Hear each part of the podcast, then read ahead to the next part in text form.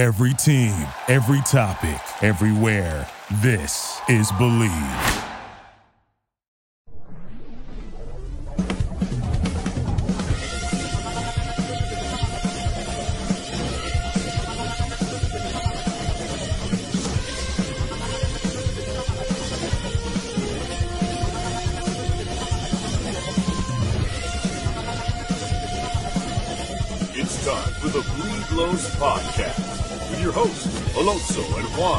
Alicia Del Valle, and the babyface gimmick in the sky, Roger. Bienvenidos, señores y señores, to another episode of the Bleed Lows podcast. This episode of the Bleed Lows podcast is brought to you by Bet Online. Bet Online is your number one source for all your betting needs. Get the latest odds, lines, and matchup reports for baseball, boxing, golf, and more. Bet Online continues to be the fastest and easiest way to place your wagers, including live betting. And your favorite casino and card games are available to play right from your phone. So head to the website or use your mobile device to sign up today and get in on the action. Remember to use the promo code BELIEVE, B L E A V, for your 50% welcome bonus on your first deposit.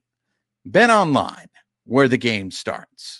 And joining us on the carne asada, it's a real pleasure. Uh, we are speaking with Jesse Sanchez, who is the director of talent development and diversity outreach content for MLB.com. Jesse, ¿cómo estás, amigo? Bienvenido. Todo bien, todo bien. Carne asada. I th- hey, I didn't know that was the name of this uh the podcast. I needed to get you send me some before we before we started. We could eat while we talk.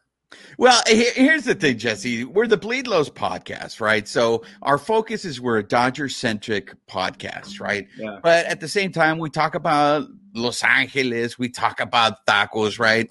But when we have guests on, we like to treat it like a carne asada. I mean, you know how it is when you're hanging out in a carne asada. You're you're eating, you're drinking, and then you're saying stuff. You're probably saying stuff you shouldn't be saying. You're getting into arguments that are ridiculous, and it's really you know, so it's it's real laid back. So it's Yeah. not going to be gotcha journalism here, Jesse. Yeah. Well, that's good. Well, real quick, carne asada story before we get going, and given the, the the Dodgers, the theme and everything, like one of the very first dates, I count it as a date, but I'm not sure my wife counts it as a date. Then my girlfriend was to the Nomar Garciaparra uh, carne asada. He used to have those events at Dodger Stadium a long time ago when he was a player. So I was covering. I happened to be in LA. I'm based in Phoenix, but happened to be in LA doing some other stuff. And she drove up from Phoenix, and uh, you know I took her to that event. Uh, we eventually went to on a real date that night, but I always tell her our first date was with uh, Nomar and uh, Mia Hamm, and their kids showed up, and I thought it was like the coolest thing. And and my wife's like, I don't think she counts that as a as a first date. Isn't that messed up though, Jesse? I mean, I, do you always have to? I mean, well, obviously, you guys, it's too late. But looking back, do you have to declare yourself? Do you have to say that this counts as a date, right? Like we're on a date. Do you need that clarification? I don't know. I think it's unspoken. It was unspoken for me, but I don't think it.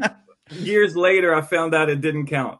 Years later, I found out it was a work event that uh, she had to attend just so we can go out later that night, you know, So or it- whatever. So is that why Dodger Stadium is so special to you? Is because it, it reminds you of that moment? You know what? Really, I do. Every time I drive by, I mean, I, I'm in that uh, left field concourse area. Um, you know, that's where Nomar had his event. And obviously, I've been to tons of regular season games there uh, and lots of great playoff games, World Series, you you name it. It's been the, the All Star game. I went to the All Star game there. Uh, it's it's a special event. I mean, it's a, it's not just special for LA and for Dodger fans. It's special for baseball, man. It's history. Mm-hmm. You know, you think about the players, you think of the international element of the Dodgers, you think about coming from New York, you think about all of that, man. So it's it's a, it's a special place, not just for I know people who live in LA and Dodger fans, you know, understandably cherish it, but universally, man, it's it's a spot. You know, it is a special place. So it's like it needs to be on people's bucket list. Like go to Dodger Stadium, Stadium and check it out.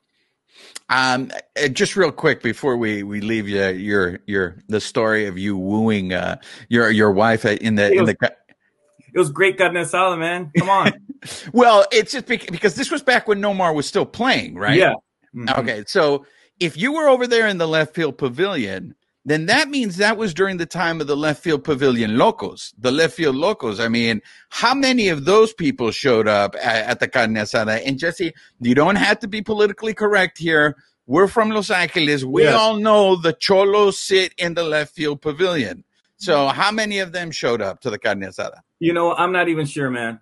I was so focused on trying to talk to Nomar and this girl that I really like, trying to like keep her comfortable. It's it's LA, so it's hot in the summertime, you know. So I, I wasn't really paying much attention to other than Nomar, Mia Hamm, my then girlfriend at the time, who Yvonne, who are married.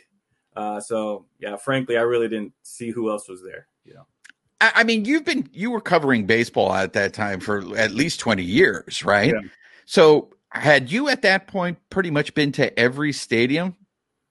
I have, you know, I have, and that's one of the beauties of the gig working at MLB and covering baseball for, you know, over 20 years, you know, gone to every stadium. And the beauty, uh, kind of expanding on that is going to all these different countries, you know, it's Cuba, Mexico, you know, Venezuela, uh, Nicaragua. I mean, you just name it, Panama. Uh, you know, Puerto Rico's always have games. I know it's a U.S. Commonwealth. We've all I've been there several times covering games.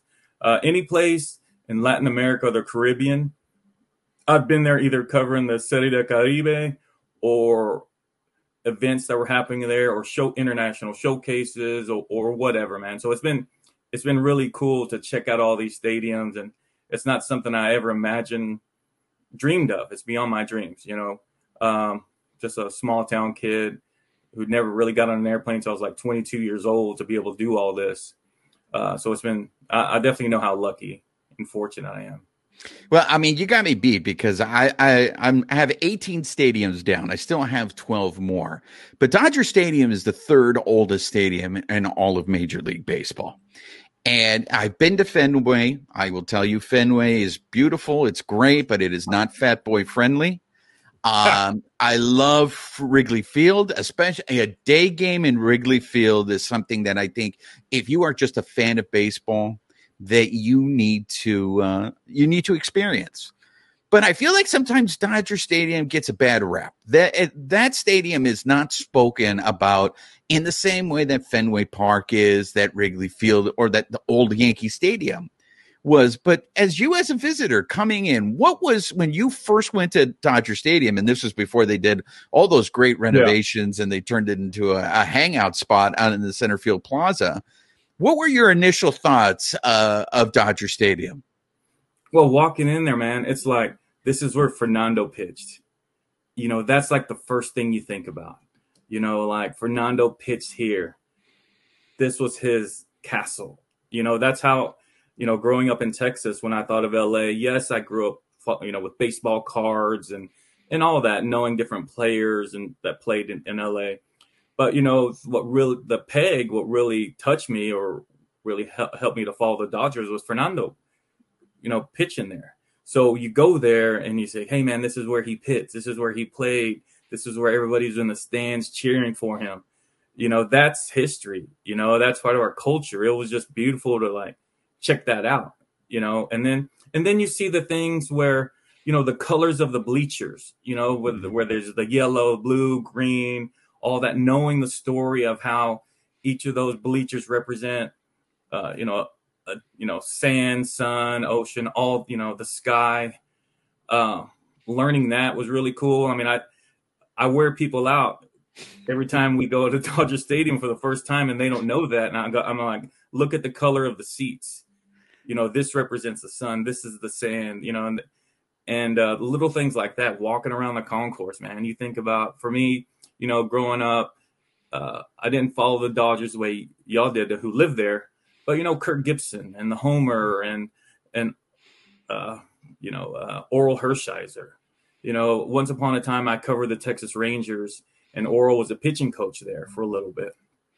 You know, I still know Orel these to this day from the Ranger days, but I think about you know his streak and all that stuff. So for me, being a baseball buff, uh, going into Dodger Stadium, yes, I thought about the team that was on the field and all that kind of stuff but mostly it was about my childhood and, and looking up at this historic place and what you know all the stuff that's happened there, man. So again, being able to go there now that I live in Phoenix, you know, I'm there more often, playoff games.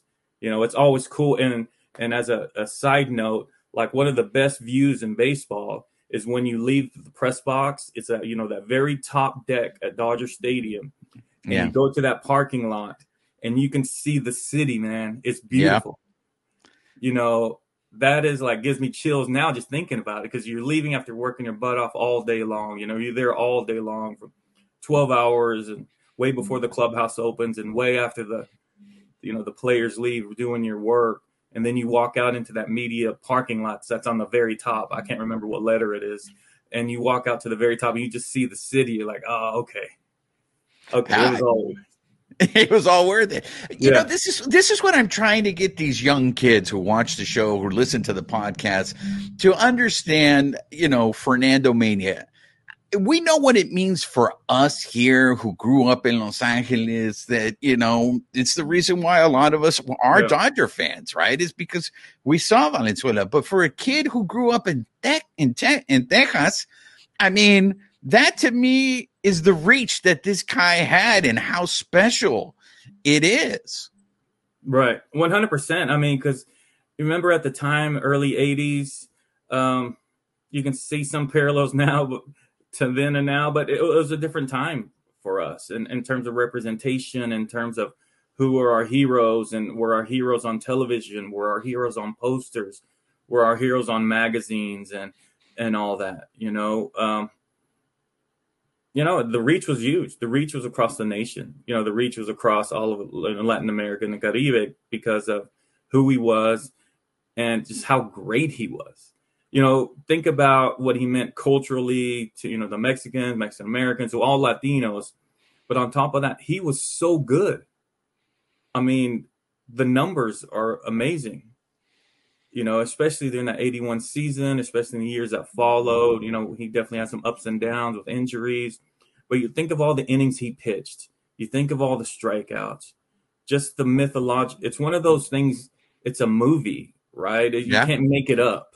You can't make it up. And it really happened at a time where, you know, the city, the country, everybody needed something special. And so, again, um, it's really special to go there. You know, one of the my very first events was covering the futures game, the MLB futures games, where the at the time was international versus the USA, and Fernando was the manager. I think it was in Houston in 2004, maybe, and he was the manager of, of the futures international team. And just being there, you know, one of my assignments was to interview him and talk to him, and uh, that was a big deal. You know, it was a huge deal. It was like meeting someone who was a baseball hero, and more than that, meeting someone who meant so much to our culture. You know, he meant so much to like uh, the nation. You know, and just inspirational. I know he's it's a baseball person, and and people see him now. He's super modest. You know, he doesn't talk loud. I know he does his television thing. He's very modest, and um, but he he was a, a transformational figure for a lot of people you know so you just asked me about dodger stadium i haven't even thought about that question you know it's not like you prepped me but immediately went into fernando immediately meant what that meant to me immediately means like the inspiration like hey, you can do something in baseball you can do this you know and and in terms of you know having the younger generation learn that um, i talk to my kids about it partly because we play this game MLB the show, right? And Fernando's in there and he is awesome in there. And so we tell stories about, you know, he- we play with him as the pitcher, you know, and then I tell the stories and I say who he is and um, kind of pass that on within my own family. And and I and I go to Dodger Stadium and I still see number 34 everywhere. I see those jerseys everywhere. I Mhm. see him come out of the press box and get mobbed. You know, uh, he can't walk Yeah. from the parking lot to the you know to the press box or much less go to a concession stand or anything like that. He can't do that.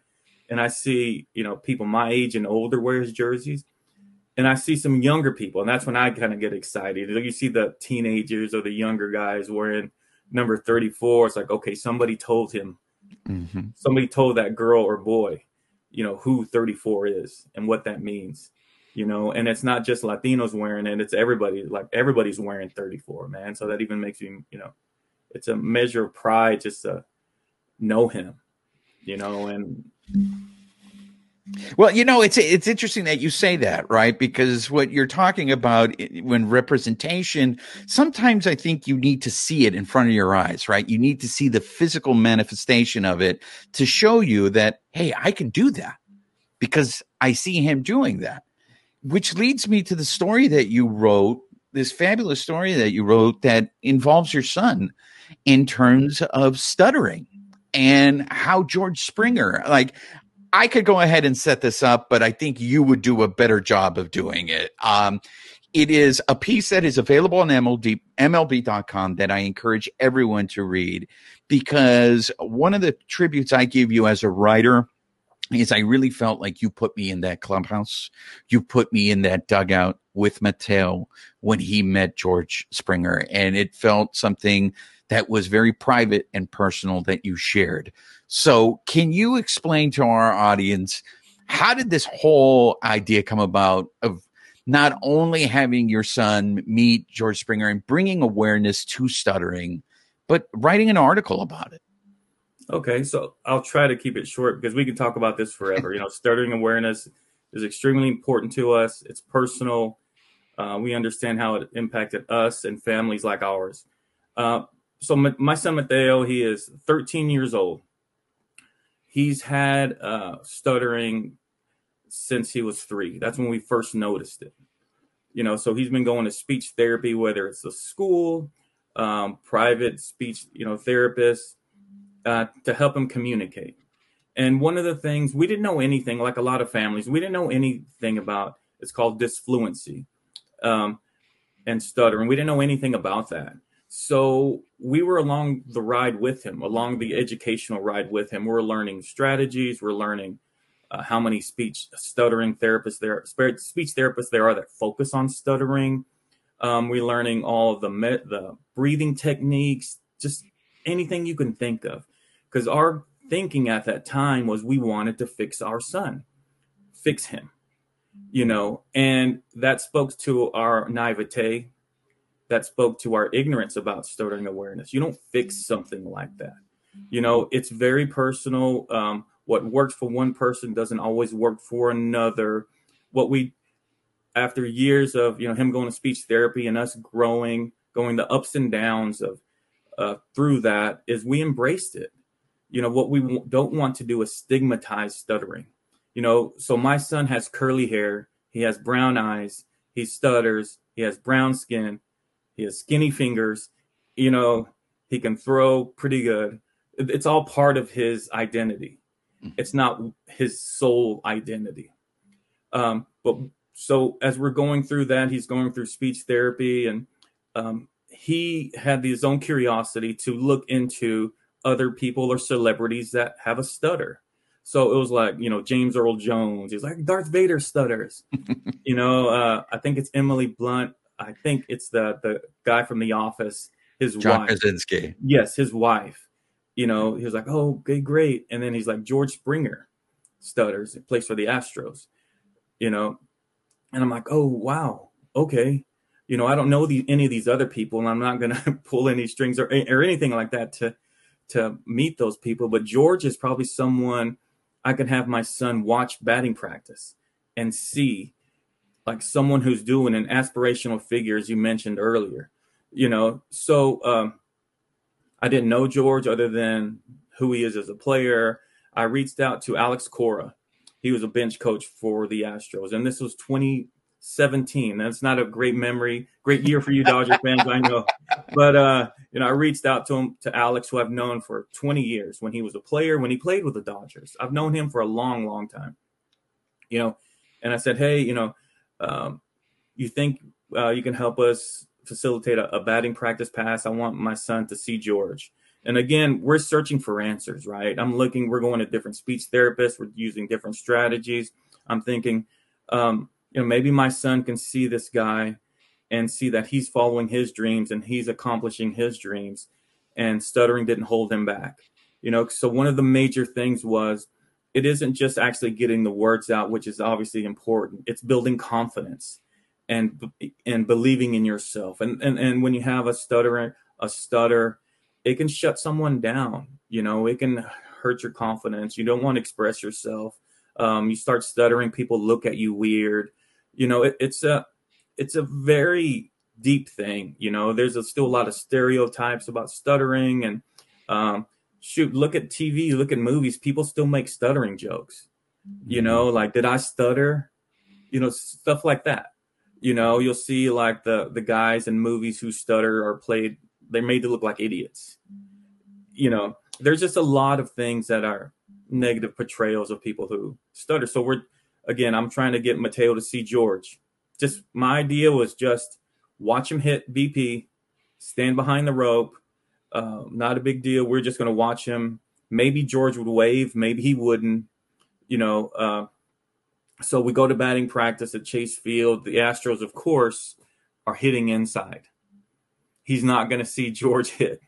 The whole point, you know. And then, um, so Alex Cora sees us standing behind the rope. He comes, grabs Mateo by the hand, walks him through the dugout, you know, we walk back past Carlos Correa. I know another Dodger favorite.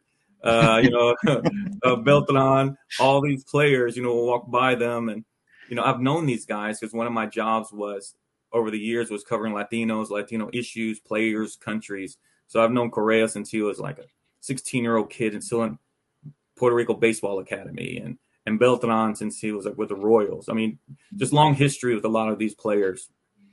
You know, and uh, so I see him wave, and uh, Alex Cora takes us down to the batting cage, and that's where Springer walks up, and he and he says hello to my son, and then my son had been practicing, and he said, um, you know, George, you know, how did you get past your stutter, you know, and it was so heavy, man, to hear a little brave year old seven year old kid like he's searching for answers, you know, how did you get past your stutter, and then George responds with a little bit of a stutter. He's like, I haven't got past it.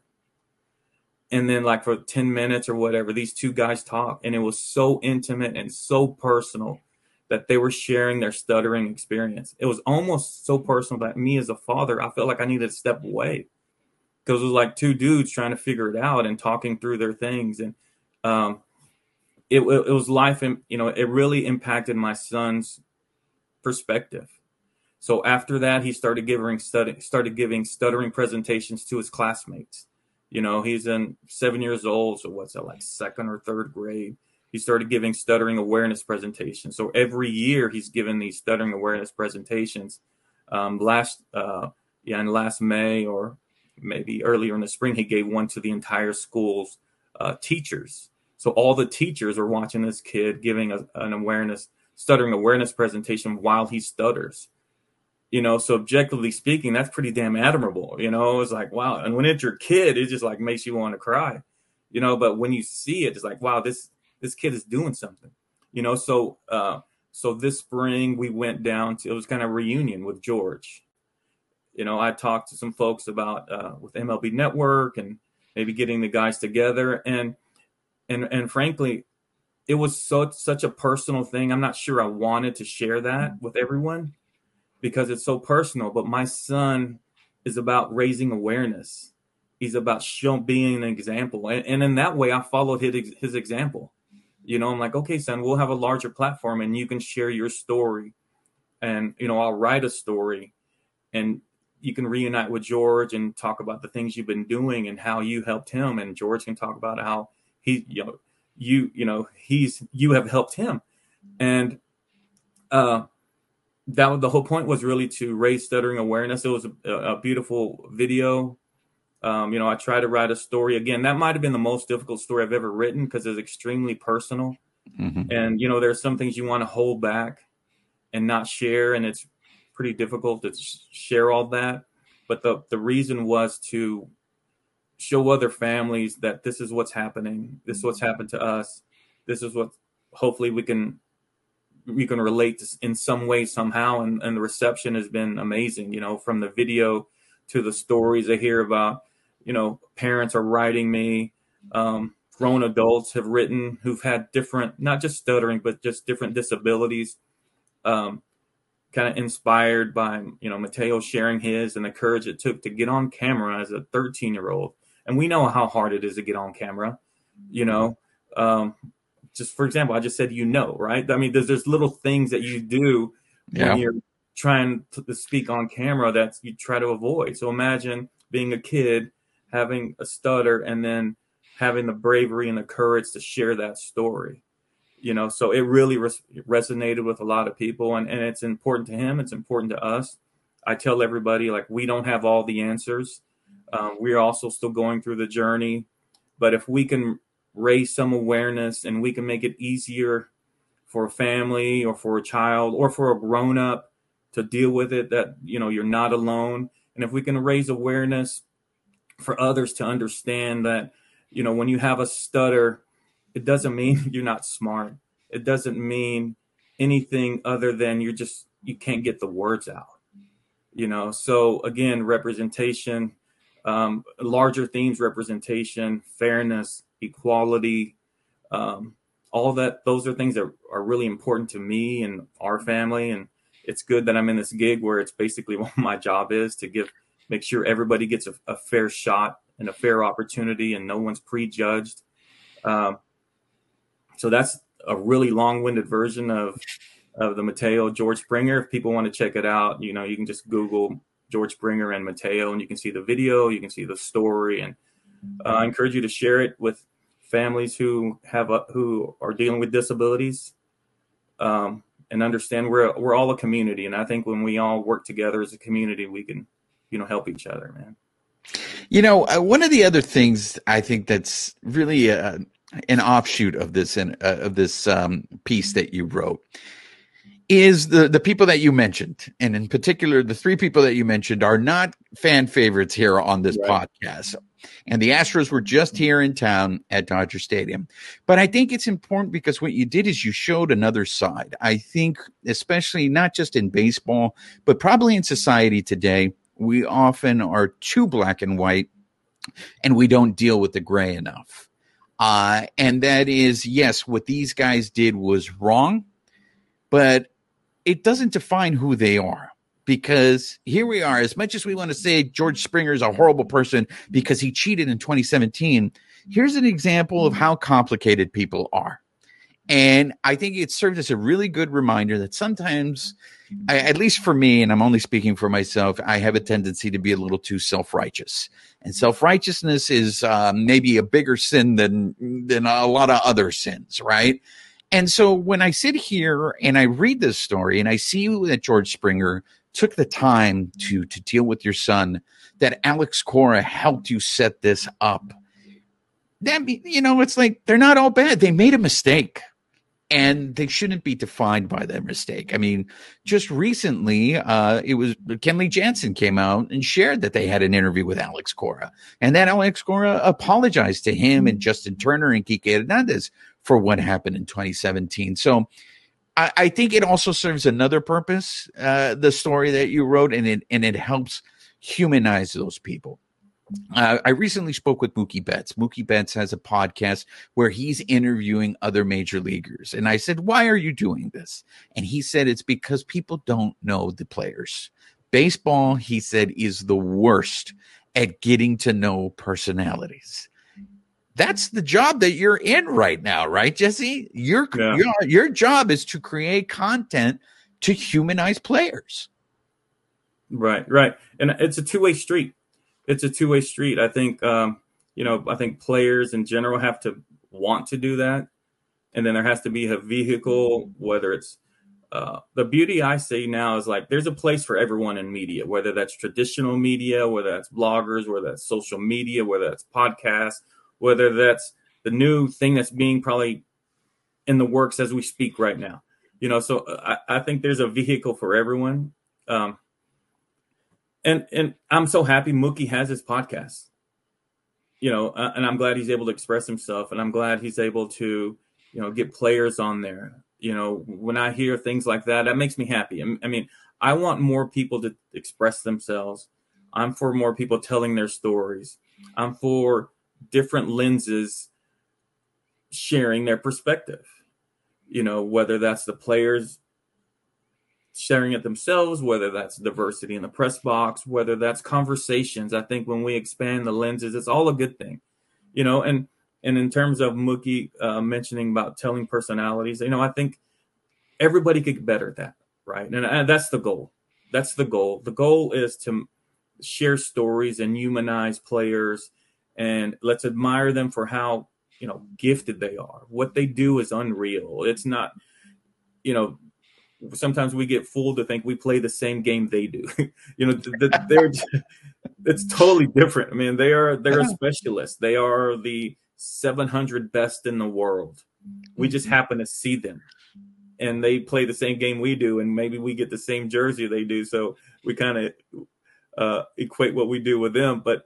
Uh, it's good, man. I mean, I'm glad he's expressing himself. And, and back to your other thing about uh, humanizing the Astros, I think that's important. You know, we all have to humanize each other and and and understand we're we're three dimensional. But I also, hey, if some fans will never forgive them and yeah. want to root against them, I'm for that too. This is your choice. It's you know, um, I think we got to keep it civil and less venom and, and all that stuff where it's not unhealthy or unsafe, right? But hey, if you don't like a player, I understand. I grew up a Dallas Cowboys fan, and for uh non you know it's not rational and it's not logical. I'm never going to like the giants redskin you know uh, commanders you know um eagles all those people in that division. Because yeah. i grew up as a cowboys fan you know? And then people were always going to hate the cowboys you know for no reason and even though we're the greatest team in the history of football ever haven't won, haven't won a super bowl in 50 years but uh that's part of my fandom, and I respect people's fandom, And If people want to cheer, if they want to boo, they want to, you know, as long as we all keep it civil, let's, you know, express yourself. Uh, Jesse, I want to just get your opinion because it sounds like you could do you can relate to both sides of this. You just talked about fandom and how illogical it is, but at the same time, you were covering teams for 20 years, yeah. right? Mm-hmm. When you hear what I like to refer to as a humanoid sit there and say to a major leaguer while they're watching on TV, this guy sucks, man. And it's just like, how often do you fight the urge to be like, I want to see you get up there and hit a 90 mile per hour slider? You know, I want to see how good you are. You know, maybe earlier in my career I did. Now I'm just more about appreciating different people's perspectives, you know, because it's like there are the casual fans there are the hardcore fans. there are the fans who will go once a year. Um, there's all different levels of fandom, you know, and I, and it's not on me to like governor, you know, what people express or say or think. Uh, but yeah, I, am kind of with you in some way. I don't always express that, like especially pitchers now when people come out of the bullpen and, um, you know, they're it seems like impossible to hit. You know, I don't know how these guys do it every night. You know, especially um, with that new camera view that you get of the umpire, and I'm just like, how the you have what three seconds or what to decide whether you're going to swing at that, and it has movement on it. Yeah, that's the beauty of fandom, man. That's why I hate the Giants. I don't know. I can't explain it. you know, I, I could, you know, all the 80s and 90s Giants players. I mean, uh, New York Giants. Yeah. You know, uh, I, I, can I hated them, but I knew every player. I knew their offensive linemen. I knew their second string linebackers, and you know the same with the Eagles. And it's more fun now. You know, it's mostly in jest, especially with my buddies who are from Philly or from New York or you know from all these cities that you know I grew up rooting against. But I don't know. Is there a rhyme or reason? I mean, I love. Well, I go to Philadelphia for baseball. I have a great time. I have friends there. Um, same with New York you know, all these different, you know, these uh, cities in the division. Um, but uh, I don't know. I can't explain the fandom, and, and I think that's part of the beauty, man. It's it's supposed to be fun, right? Yeah. And for me, it's it's it's fun, and and and I hope baseball fans are enjoying it, and and they're in your area, you know, rooting rooting against the Giants. Yeah, you know, uh, we hate the Giants too. It's just the baseball yeah. Giants, uh, Jesse. So it sounds like you're uh, like a football guy. How did a football guy end up covering baseball? You know, I don't know if I'm a hardcore football guy. I was just a hardcore Cowboys fan. Oh, okay. You know, and and uh, but you know, I grew up. But that's how it is in Texas, right? Yeah. I mean, it, it is like it, it, it, we'll never understand it in California, Yeah. right, Jesse?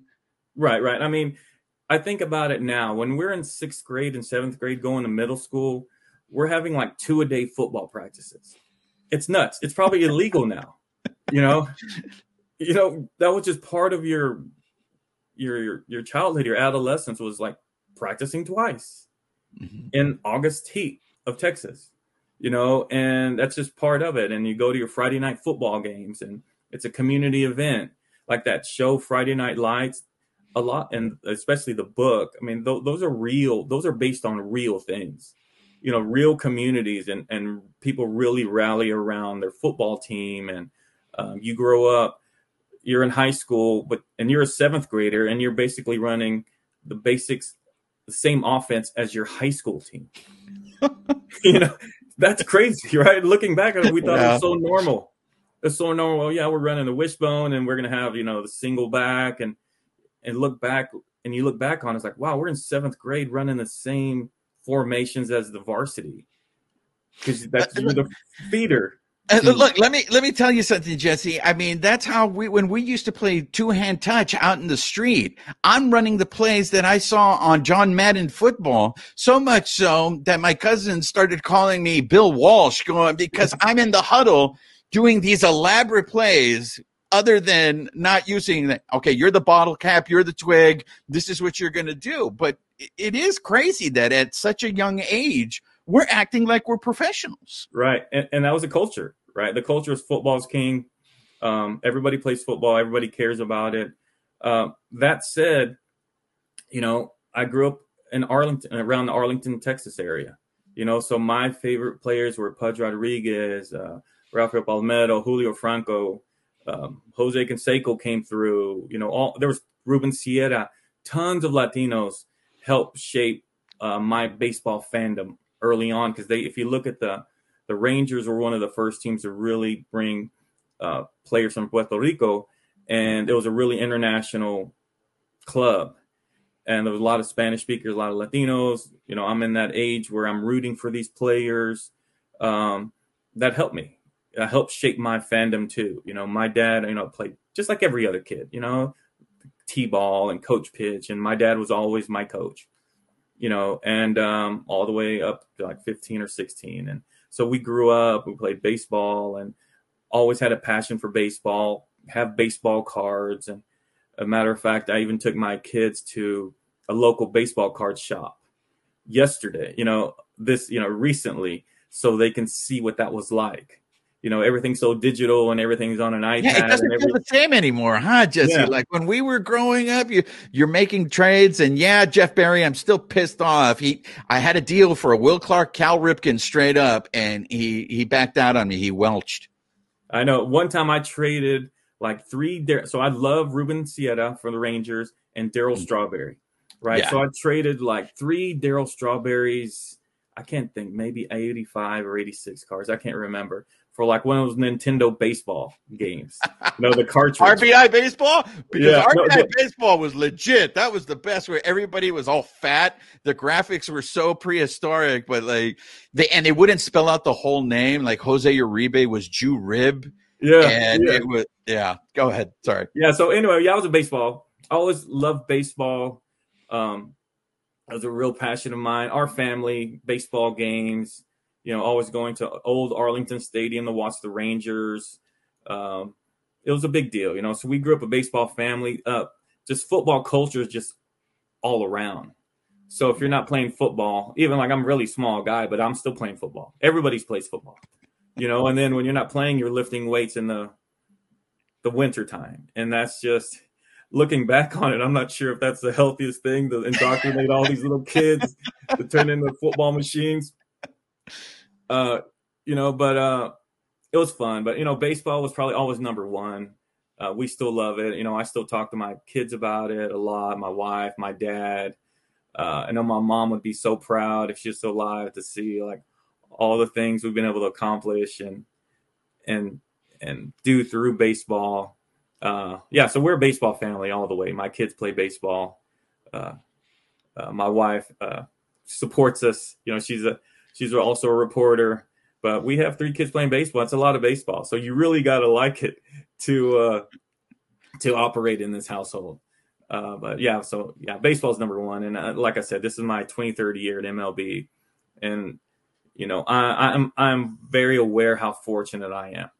I'm very aware of like a small town guy born in a in a house like the size of a closet, you know, and then you know my my dad when he grew up, they was like picking vegetables and cotton and and you know all all things um, through his childhood, you know, and I was the first college graduate in the family on one side of the family, and um, to do that, and I just haven't lost sight, sight of that. So I think um, I, I know I'm very fortunate. So in my new gig, in terms of like outreach and talent development, I'm trying to make sure other people get opportunities and other people get a fair shake, and that um, we're treated fairly and and right, you know, and, and that there's representation. So um, all those passions have kind of culminated in this current gig, and again, man, uh, I just feel lucky to be able to do it you know, I, am very fortunate. Baseball is a vehicle that I'm able to enact. Yeah, maybe it's a small person, small part of change, but it's my purpose. You know, so baseball has allowed me to help others, and it's allowed it's a help definitely helped me grow. I met my wife at a journalism conference because I was covering baseball, and she was covering politics. We met in California at a conference, Hispanic Journalist Conference. Um, so without baseball, I don't know if I I'm going to that conference. And you without the Dodgers and the carne asada, Jesse, I know, without the carne asada to close the deal, you had to close the deal there. I, I want to be respectful of your time. I know we've gone way over. Um, I do want to mention uh, a couple of things before we let you go. Um, Major League Baseball is launching a content diversity fellowship. Correct? Can you let us? Can you give us some information on that? Yeah. So this was our first year of a MLB Content Diversity Fellowship. Um, it's a program, it's a nine month program. It's designed to prepare uh, you know recent graduates who come from diverse or underrepresented backgrounds for roles in our content department. Uh, for this year, our two fellows uh, they've covered spring training. You know, they covered regular season games. We sent one of our content diversity fellows to London. we had uh, our other fellow cover the MLB Combine, and he's going to the All Star game to cover. Um, you know, it, we worked. It was a content department worked in conjunction with uh, you know the DE and I uh, department at MLB. Uh, Billy Bean was instrumental in this in making the program possible. Matt Myers, Greg Clayman on the content side, Catalina Villegas on DEI. Uh, the whole goal is just to you know create opportunities for folks with diverse background and and establish a pipeline. You know, the goal is to you know help people work for us and and get them to a point where they're trained and they can work for us. But if they also can go work in the industry that's also a win. You know right. when it comes back to what i mentioned earlier um, diverse lenses diverse voices telling stories of our diverse sport was re- which is representative of a diverse nation right? So if we have lots of different people from different backgrounds different perspectives um, telling the stories that Mookie wants to tell, telling the stories that everybody wants to tell. That's a good thing. You know, and if they come work for us at MLB and MLB.com, great. But if they're out there working for the LA Times or they're working for the St. Louis paper or whatever, that's also a good thing. Um, and just having these conversations and talking about representation, talking about diversity, talking about perspectives, and try, trying to understand. I think it comes back to your theme of humanizing each other.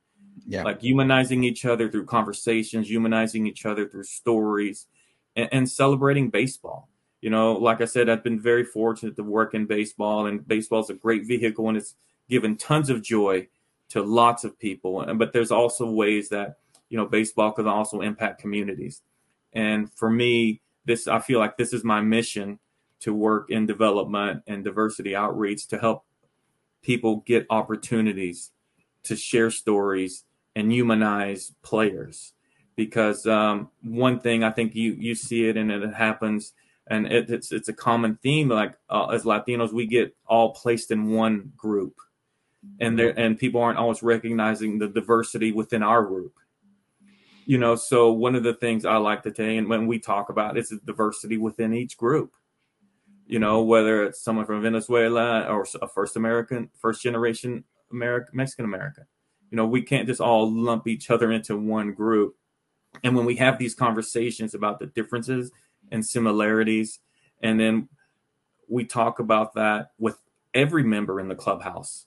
You know, I think fans benefit. I think society benefits, and and we use baseball for as great as it, as it is for fun and celebration, but we also use it as a vehicle to, you know, to to show that uh, diversity is a good thing, you know, and different perspectives are, are a good thing, and equal opportunity is a good thing, and uh, you know those are the, those are the tenets that are important to me. You know, the commissioners established several diversity pipeline uh, programs, folk, you know, for folks in the front office, for scouting, uh, now for content.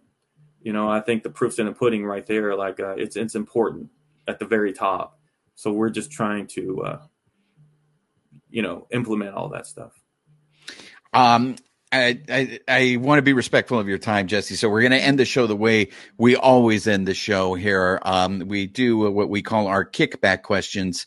Um, it's a series of rapid fire questions. All if you have a longer answer, you want to go ahead and do and give it, then by all means, go ahead and do so. Um, I'm going to start off, uh, first of all, being uh, that you were a fan, uh, fan of those Texas Rangers teams. Could Julio Franco still be playing now? And do we know is he still playing now? And does his birth certificate still say he's 25?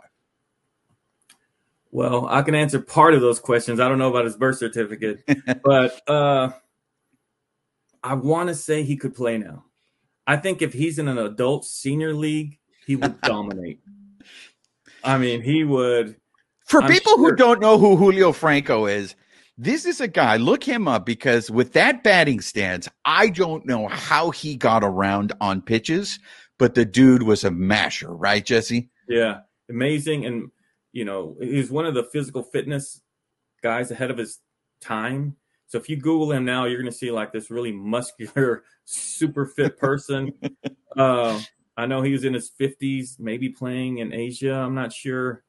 Um, could he still play? I think he can dominate some senior leagues. Uh, back to what we are talking about earlier, the pitching so nasty now. I'm not yeah. sure guys half his age can make contact. So senior league Julio dominate. Yes. um, we are big fans of the male soap opera on this show that we like to call professional wrestling. Have you ever been at one point in your life, going back to your childhood, a fan of wrestling, or do you poo poo it? Are you highbrow and you're above it all, Jesse? You know, I'll never highbrow or above anything. So when I was growing up in Texas, our my favorite wrestlers were the Von Erichs. They were brothers. They had this yeah. thing called the Claw. Yeah. And uh, so I think they're gonna make a movie about the Von Erichs. Yeah, uh, they are. Look, and so I was a huge, you know, I didn't get into you know WWE or WWF as much. I think that's when I really started playing sports and baseball and uh, all that. But growing up, uh, I forget that it was like Saturday Night Wrestling in downtown Fort Worth, you know, and the Von Erichs, and there was Kabuki, and there was Kamala, and there was like, uh, I think, I think I wrote a story in high, when I was covering high schools, like Junkyard Dog had a kid who was a really good baseball player. I was like, oh, Junkyard Dog's kids around here, you know? you know, so uh, I do not poo poo sports. Uh, my my friend's sister is Ronda Rousey. So oh, yeah, so we went to one of the events here at Raw here at Chase uh-huh. and uh, Chase Field, and the athleticism yes of these wrestlers is unbelievable. Uh, yeah. I mean, it the women, the men, the rest. I mean, they are outstanding athletes. You know, seeing them fly around, seeing how built they are, how strong they are. No, man, I'm never gonna poo-poo pro wrestling. You know, whether people say it's real or fake, I don't know they were hitting the ground pretty hard. You know, when I saw yeah. them, um, they were jumping off the top ropes and landing on people. It didn't look maybe orchestrated is one way to talk about it, but fake, I don't know. it didn't seem like those muscles were fake. It didn't seem like that jump off the top rope was fake. So I guess that's a long way of saying uh, my hardcore wrestling fan, no, but I am a Von Erich loyalist. So if that movie ever gets made about the Von Erich family, I'm gonna buy it, rent it, go see it, do the claw. You know, they used to do this claw. So Jesse, real quick, that that Von Erich thing, that's real, right? Because the stories I've heard, it has become such a myth, and there's so much tragedy in that story. But it sounds like they're following in Texas. That was legit. The Von Erichs were were huge, weren't they? One hundred percent. So the stories of these Von Erich brothers, they were wrestling brothers in Texas, and their dad's name was Fritz Von Erich, and I think he had four or five sons, and then they had also cousins who also wrestled. And they were monsters, man. They were huge, really skilled, um, ahead of their time. But whether it was mental health or whether it was substance abuse or whether I'm not sure what happened, but um, there there were a lot of they all died. You know whether it was um, and I'm not sure the reasoning behind that. Um, it was sad, you know, growing up. You see these guys, and you hear about David Von Erich, then you hear about yeah. Kerry Von Erich. Yeah, you know, what what's going on there. So that's why I'm also fascinated to to want to see the show, the yeah. movie that comes out about it, because we grew up just watching them on Saturday night on Saturday night. Mm-hmm. You know, and then you hear all the stories, and they were so famous, man. It was a big deal. You know, they're they were the real deal, and I hope that I hope that movie does it justice you know, I don't even know if it's still going to come out uh, or whatever. But on occasion, I'll see something on Variety.com or, or something that there's a Von Erich movie coming. But it was, yeah, I, I, have seen those same pictures. Uh, the the guy who was in Hollywood, uh, no, High School Musical. I forget what his name is. I'm blanking on him. Is yeah. playing one one of the Von Erichs. Uh, last one, Jesse. Before we let you go, um, you know, I had mentioned the Bleav Los podcast. We're about the Dodgers. We're about Los Angeles, but we're about taco culture here. Yes. You grew up in Texas. We want to know what is your favorite taco? I know you're based out of Arizona now too. So you can prove a myth over here because someone told me that you can't get good tacos in, in Arizona, which to me is shocking. How can you not get good tacos in Arizona? What is your favorite taco and where do you go to get that taco? Shoot. I mean, if it has a tortilla on it, I'm eating it. so it's hard to like. I don't know uh, if I've ever turned down a taco, which is not great for health, or the maybe it's great for the gym membership because it it keeps you going. Uh, Al Pastor is incredible. You That's know, your go-to right there. Yeah, I think so. I think if, it, if I'm walking by, it's like one of those shows, right? If you're like you're turning the TV and Shawshank Redemption comes on, I'm going to watch it, uh-huh. right? If I'm not hungry at all, and I don't feel like I need something, but I, I'm something sells al pastor. I got to get it. I, I, I don't know. Uh, With pineapple? Involved. No, I don't know about pineapple. I'm not. Okay. I've never had the pineapple. But, okay. But uh, I don't know. There's a lot of places around here. Uh, Arizona is a good good town for tacos. It's like don't, don't believe the hype on that. I mean, you, is you there find, any place you recommend for us when we go uh, see the Doyers take on the D backs? So there's a place called Chiwas Tacos. Mm-hmm. Chiwas. Um, okay. That's a really good place. And, and they have al pastor there because yeah. I struggle to find good al pastor. So if you tell me a place that has good al pastor, by all means, I will go there. I would check out Chiwas. Chiwas. I even okay. think they were featured in one of those Netflix shows. Remember the like uh Oh, the Taco Chronicles. Yeah. Yeah, I think that might have been in there. Um, there was a section in Arizona on there which had some good ones you know, I was like, okay, somebody did their homework because uh, they hit the good spots. So if, you need to like get a refresher on Arizona, go, go to that Taco Chronicles and look for the section where it says Phoenix or whatever because uh, they did their homework. And there you have it, Jesse. Yeah. We want to thank you. Uh, uh, we appreciate everything that you shared with us. Uh, where can they follow you on the socials? Our listeners, our viewers. So you can just uh, it's really easy. Just Jesse Sanchez MLB on Twitter. That's my handle. It's the same thing on on Instagram. Um, I'm not even sure if people still are using Facebook or not, but it's the same uh, same thing there. Uh, while my kids have uh, trying to convince me to go on TikTok, and these uh, other things. I, I haven't said no, but I'm just not sure how appealing my content would be uh, for them. So maybe you'll see me on there eventually.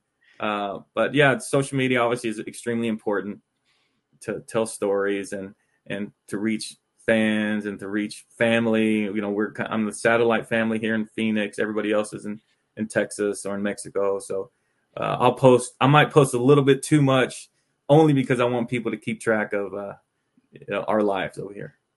Well, there you have it. We want to thank Jesse. Make sure you guys not only follow him on social medias, follow the content that he provides uh, in MLB.com. Uh, he's a great retweeter. I will tell you that because I, I find a lot of stuff on uh, Elly De La Cruz, you know, all these hot young players coming up. So, Jesse, we want to thank you uh, for giving us the time.